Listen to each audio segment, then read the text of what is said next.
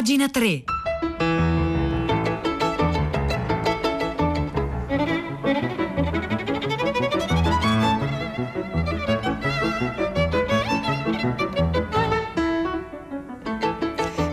Buongiorno da Marzia Coronati, sono le 9 in punto di martedì 24 agosto, ben trovate e ben trovati a pagina 3, la cultura nei giornali, nel web e nelle riviste. Dunque oggi a prima pagina Francesco Specchi ha letto molti articoli che hanno come protagoniste le donne, si è parlato della situazione delle donne afghane ad esempio, vi ricordo anche che ieri sul tema eh, è stato fatto uno speciale, una puntata di Tutta la città ne parla, si riascolta dal nostro sito raiplayradio.it. Si è parlato però anche di maternità, si è parlato eh, dei nuovi femminicidi, purtroppo la cronaca italiana se ne si macchia nuovamente di un femminicidio eh, cruento. E poi eh, Francesco Specchi ha anche sottolineato articoli in cui eh, si dava voce al pensiero di alcune donne, filosofe, studiose, ricercatrici che oggi più che mai sembrano tornate, tornare utili per leggere, capire quello che sta accadendo nel mondo. Ecco, proseguendo su questo solco tracciato a prima pagina, dalle pagine di Avvenire vi segnalo un articolo di Roberto Righetto che recensisce un saggio uscito per Raffaele Cortina Editore dal titolo La politica della cura, scritto da Luigina Mortari. Luigina Mortari è una docente di epistemologia della ricerca qualitativa all'Università eh, di Verona. L'articolo, in vero avrebbe potuto avere un incipit migliore, comunque inizia così. È certamente Heidegger il pensatore contemporaneo che più ha dedicato attenzione al tema della cura, ma ci sono anche figure di filosofe che hanno elaborato una riflessione rilevante, da Anna Arendt a Simone Weil a Maria Zambrano. E ne è ben consapevole Luigina Mortari, docente di epistemologia della ricerca qualitativa all'Università di Verona, che nel saggio La politica della cura torna efficacemente a occuparsi di quello che forse è il discorso cruciale del nostro tempo. È un tempo come dice l'autrice, dominato dal neoliberismo con una visione della vita in radicale opposizione all'etica della cura. Entra poi Roberto eh, Righetto in questo articolo pubblicato sulle pagine culturali dell'avvenire nei contenuti di questo eh, saggio dal titolo La politica della cura. La cura può considerarsi, scrive Mortari, una pratica etica che si concretizza nella messa in atto di modi di essere definibili come come virtù, rispetto per l'altro, responsabilità, ricerca della giustizia, generosità, coraggio tutti elementi contrastati dalla logica della globalizzazione neoliberista. Per questo è urgente definire realizzare una politica della cura, una politica che abbia al centro il bisogno della persona e che oggi tocca in particolare i mondi della scuola e della sanità e anche dell'ambiente, aggiungeremo noi, visto che oggi 24 agosto, come avete ascoltato già al GR, ma anche nelle letture delle prime pagine del giornale, si celebrano i cinque anni dal terremoto in centro Italia. Va bene, avremo modo di parlarne eh, più avanti, ma continuiamo a leggere questo articolo di Roberto Righetto, una recensione del saggio La politica della cura eh, di Luigina Mortari. Scrive Righetto, un insegnante, un medico, un infermiere, lo abbiamo visto in questi mesi, ha il compito di mostrare una reale attenzione verso l'allievo o il malato, guardando a lui con pazienza e impegno, prendendosi a cuore l'uomo o la donna che ha di fronte. In caso contrario prevale il paradigma aziendalistico ed economicistico. E scrive Mortari nel suo saggio, il grado di civiltà di una comunità si misura in base a tanti indici, la cura dei bambini, la qualità della scuola, il livello di efficienza delle strutture sanitarie, la qualità e la sicurezza degli ambienti di lavoro, ma non va dimenticata anche la qualità della vita offerta agli anziani. Ci siamo mai chiesti, insiste la filosofa, cosa prova in certe situazioni una persona anziana? I luoghi per anziani ci sono, ma di questi non si ha una cura politica. Cosa accade in questi luoghi? C'è qualcuno che verifica che tutto sia al meglio, che ci sia attenzione ai bisogni del corpo insieme a quelli della mente e del cuore, che in nessun caso si ricorra a metodi che provocano sofferenza come forme di contenzione? Domande che sono rivolte al mondo della politica e dell'assistenza, ma in fondo a tutti noi. E continua Roberto Righetto a ripercorrere alcuni dei contenuti del saggio della filosofa Mortari dopo aver spiegato quali sono i tipi di cura, cura di sé, cura dell'altro, cura della natura, cura delle istituzioni e di tutto ciò che l'uomo ha costruito, lo sguardo del saggio va ancora più in profondità e vuole definire una sorta di ontologia della cura. Da cosa è caratterizzato l'essere umano? Non certo dall'onnipotenza, come una certa mentalità filosofica o tecnoscientifica sostenuto, ma dalla fragilità e dalla vulnerabilità. Noi siamo energia vitale sprovvista di codice di attuazione, siamo un fascio di possibilità, siamo capacità di essere, non siamo l'essere già compiuto. E poi eh, riporta Righetto una frase di Sant'Agostino, l'essere umano è colui che è chiamato a iniziare. Di qui la coscienza di non essere sovrani della vita, della nostra precarietà, della consapevolezza dell'enigmaticità dell'esistenza e dell'inevitabile apertura alla trascendenza costitutiva dell'uomo. Bene, eh, prosegue il, l'articolo di Roberto Righetto, questa recensione del saggio La politica della cura che vi ricordo, edito da Raffaello Cortina, editore, e scritto dalla filosofa Luigina Mortari, la trovate oggi sulle pagine di avvenire.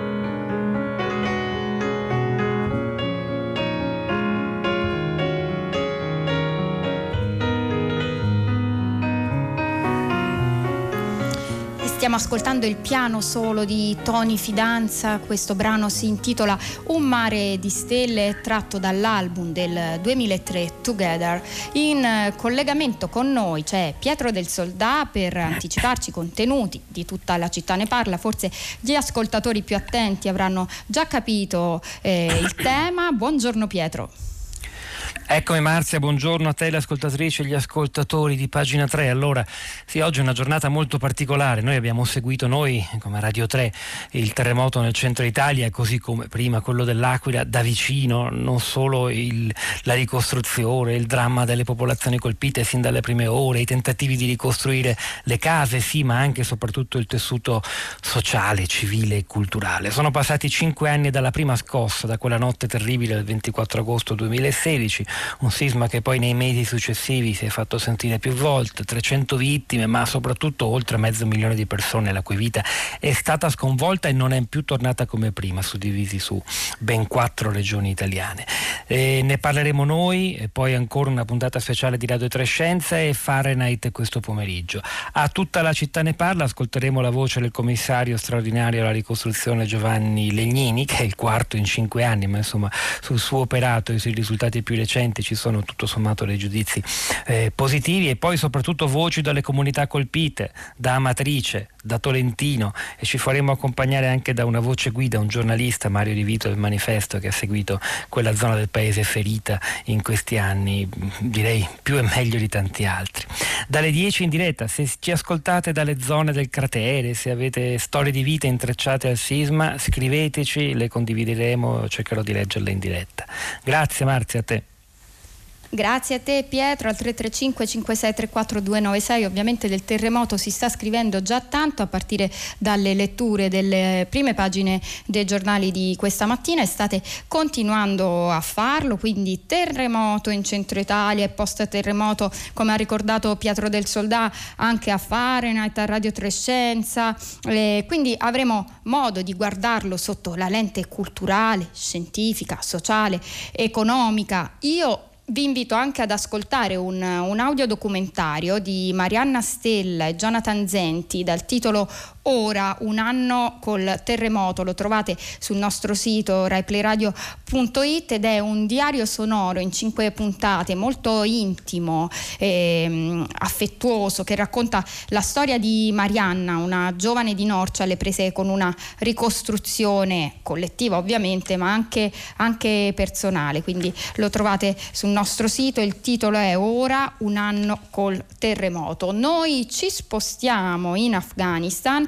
con un articolo di Matteo Boscarol pubblicato sulle pagine del manifesto che ci segnala due documentari che credo siano utili per capire il paese asiatico perché raccontano quello che accadeva a Kabul ma anche non solo a Kabul ma anche nelle campagne afghane, un po' in tutto il paese, più di 30 anni fa, negli, negli anni 80. Allora ne scrive Matteo Boscarol sul manifesto e i due eh, documentari sono del regista giapponese Noriaki Tsuchimoto eh, che nella sua carriera si è occupato di vari temi e più volte anche dell'Afghanistan. Tra il 1985 e il 1988, scrive Matteo Boscarol, eh, Tsuchimoto si recò infatti per tre volte nel paese assieme ad altri registi per realizzare il documentario Afghan Spring.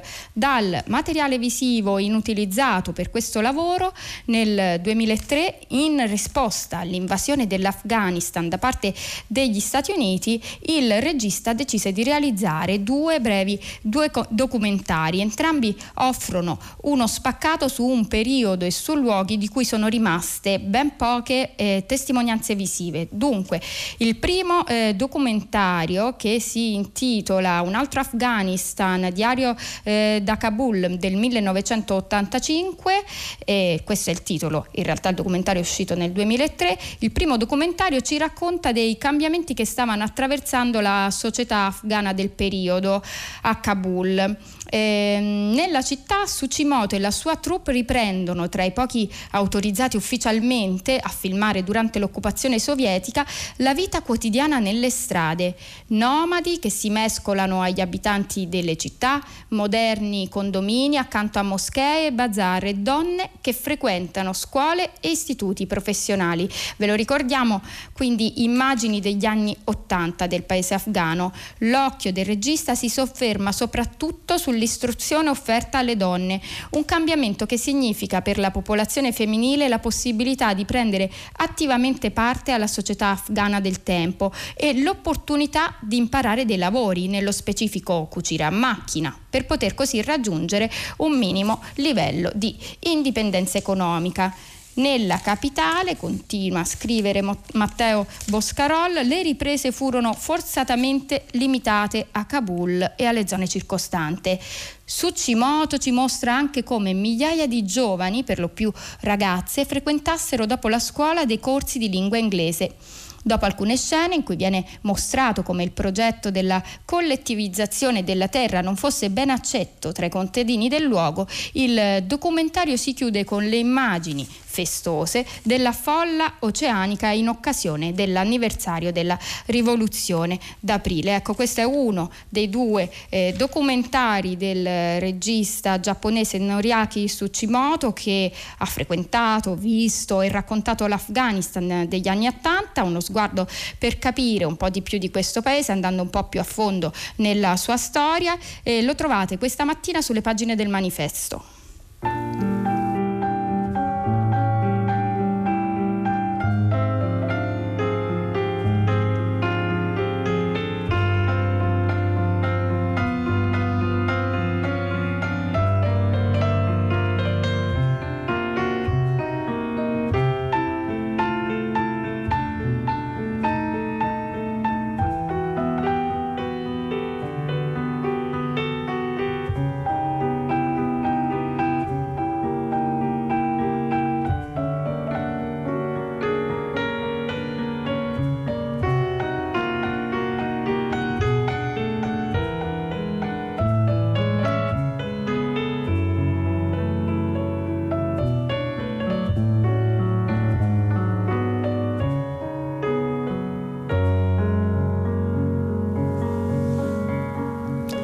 State scrivendo al 335 5634 296 in merito al primo articolo, eh, quello sulla cura, non si firma l'ascoltatore o l'ascoltatrice, ma il contenuto del messaggio è questo, cura in mano sempre e solo quasi alle donne, ma chi si prenderà cura? Di chi si prende cura? Ecco, eh, questo messaggio, inviatecene ancora, lo state facendo, state scrivendo anche molto ovviamente sul terremoto, sarà sicuramente utile per eh, tutta la città parla e per la costruzione del, della loro trasmissione in onda eh, dalle 10. Noi continuiamo a leggere le pagine culturali, molti giornali oggi ricordano Jack Hirschman, scrittore, poeta, traduttore newyorkese che ci ha lasciati due giorni fa il 22 agosto.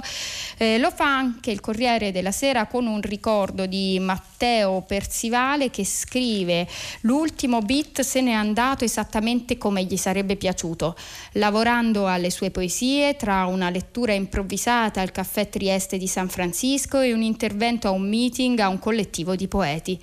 Jack Hirschman, scomparso l'altro ieri a 87 anni, voce e carattere irregolare anche per i parametri non esattamente piccolo borghesi della Beat Generation, si era innamorato della poesia da ragazzo, inevitabilmente ipnotizzato da Allen Ginsberg.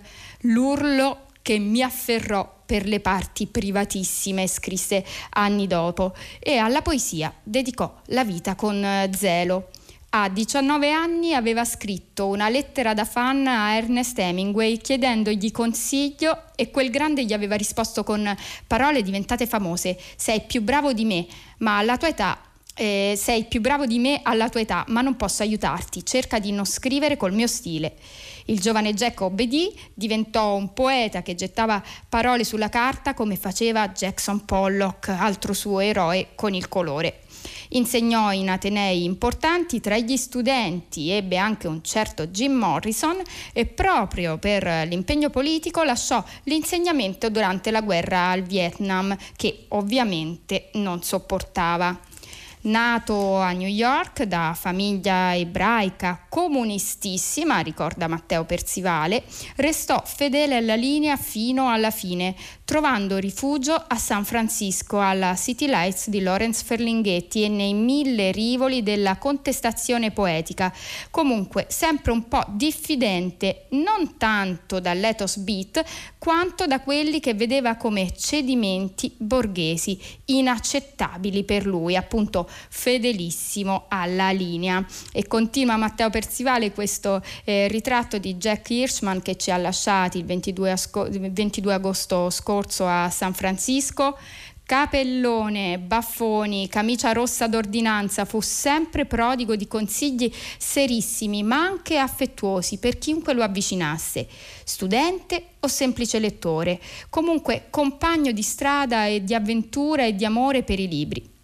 Fu traduttore ottimo e abbondante, ricordiamo che peraltro tradusse anche Pierpaolo Pasolini e l'unica cosa che amò più della poesia fu l'impegno per i poveri, i senza tetto, gli immigrati, meglio se irregolari.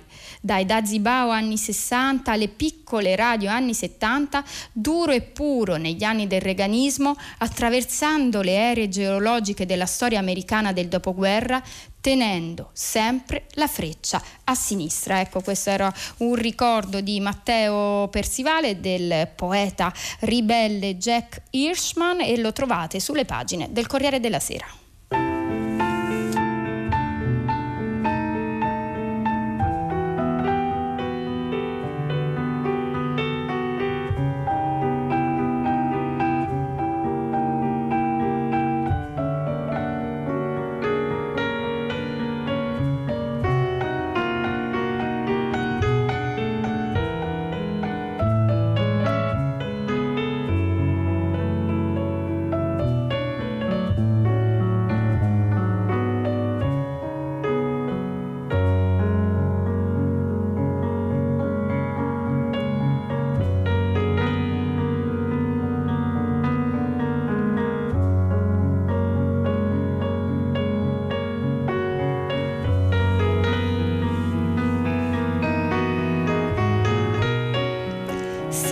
35 anni fa, nell'agosto del 1946, veniva pubblicata negli Stati Uniti La fattoria degli animali di George Orwell.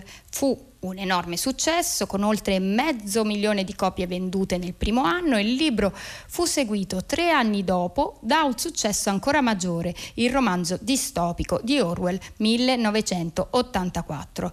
Ce lo ricorda oggi un articolo di Mark Satta uscito su The Conversation e tradotto da Internazionale, lo trovate eh, sul sito di Internazionale, internazionale.it o anche linkato alla nostra pagina, pagina 3.rai.it pochi minuti dopo la diretta già potete trovarlo. Eh, scrive Mark Satta, negli anni successivi gli scritti di Orwell hanno lasciato un segno indelebile nel pensiero e nella cultura statunitensi. Le vendite di La fattoria degli animali e di 1984 sono aumentate nel 2013 dopo il caso Snowden, l'informatore che ha divulgato documenti riservati dell'Agenzia nazionale per la sicurezza statunitense. 1984 è inoltre salito in cima alla lista delle vendite di Amazon dopo l'ingresso alla Casa Bianca di Donald Trump nel 2017. Mark Satta, che è un professore di filosofia, scrive mi interessa osservare come le idee di Orwell rimangano attuali oggi, comprese quelle sul totalitarismo e il socialismo. George Orwell era lo pseudonimo di Eric Blair, era nato nel 1903 nell'India coloniale, coloniale e si trasferì in seguito in Inghilterra dove frequentò le scuole d'élite grazie ad alcune borse di studio. Dopo aver finito la scuola divenne un funzionario di Stato britannico e all'età di 24 anni tornò in Inghilterra per diventare uno scrittore. Durante gli anni 30 Orwell ebbe un modesto successo come saggista, giornalista e romanziere. Servì anche come soldato volontario di una milizia di sinistra che combatté a fianco dei repubblicani spagnoli durante la guerra civile in Spagna.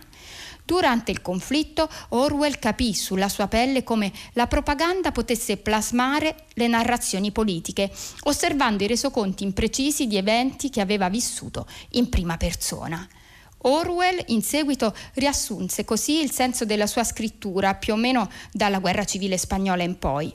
Ogni riga seria che ho scritto dal 1936 è stata direttamente o indirettamente rivolta contro il, total- il, totalitarismo e a favore del socialismo democratico. E allora Satta in questo articolo ripercorre questi due concetti, totalitarismo e socialismo de- democratico. Cos'era il totalitarismo per Orwell? Era un ordine politico incentrato sul potere e sul controllo. Molte delle intuizioni più lucide di Orwell, riflette Satta, riguardano ciò con cui il totalitarismo è incompatibile.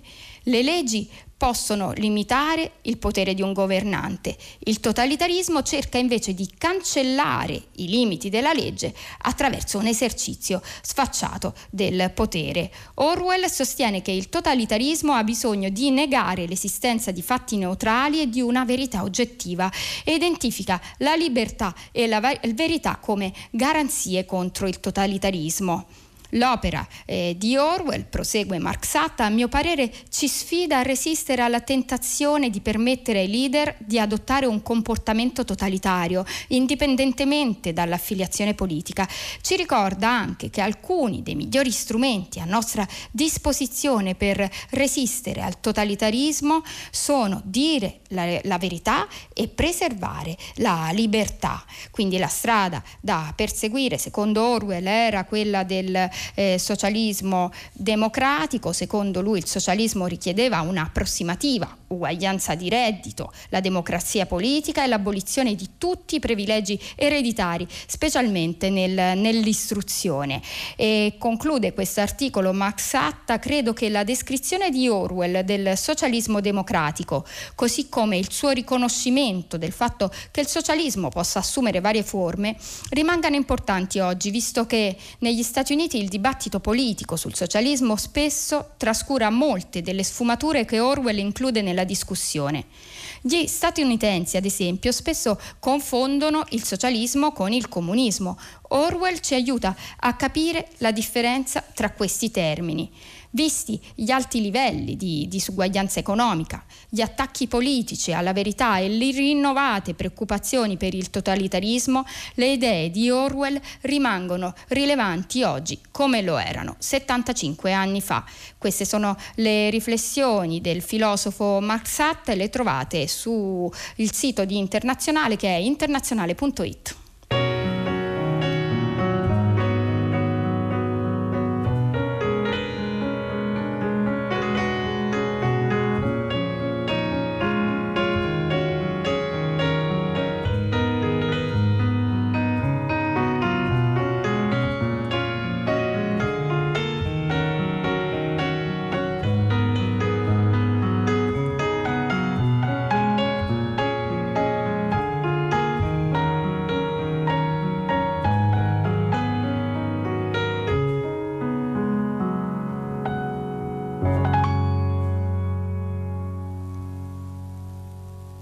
ed era il piano solo di Tony Fidanza, il brano si intitolava Un mare di stelle dall'album del 2003 Together.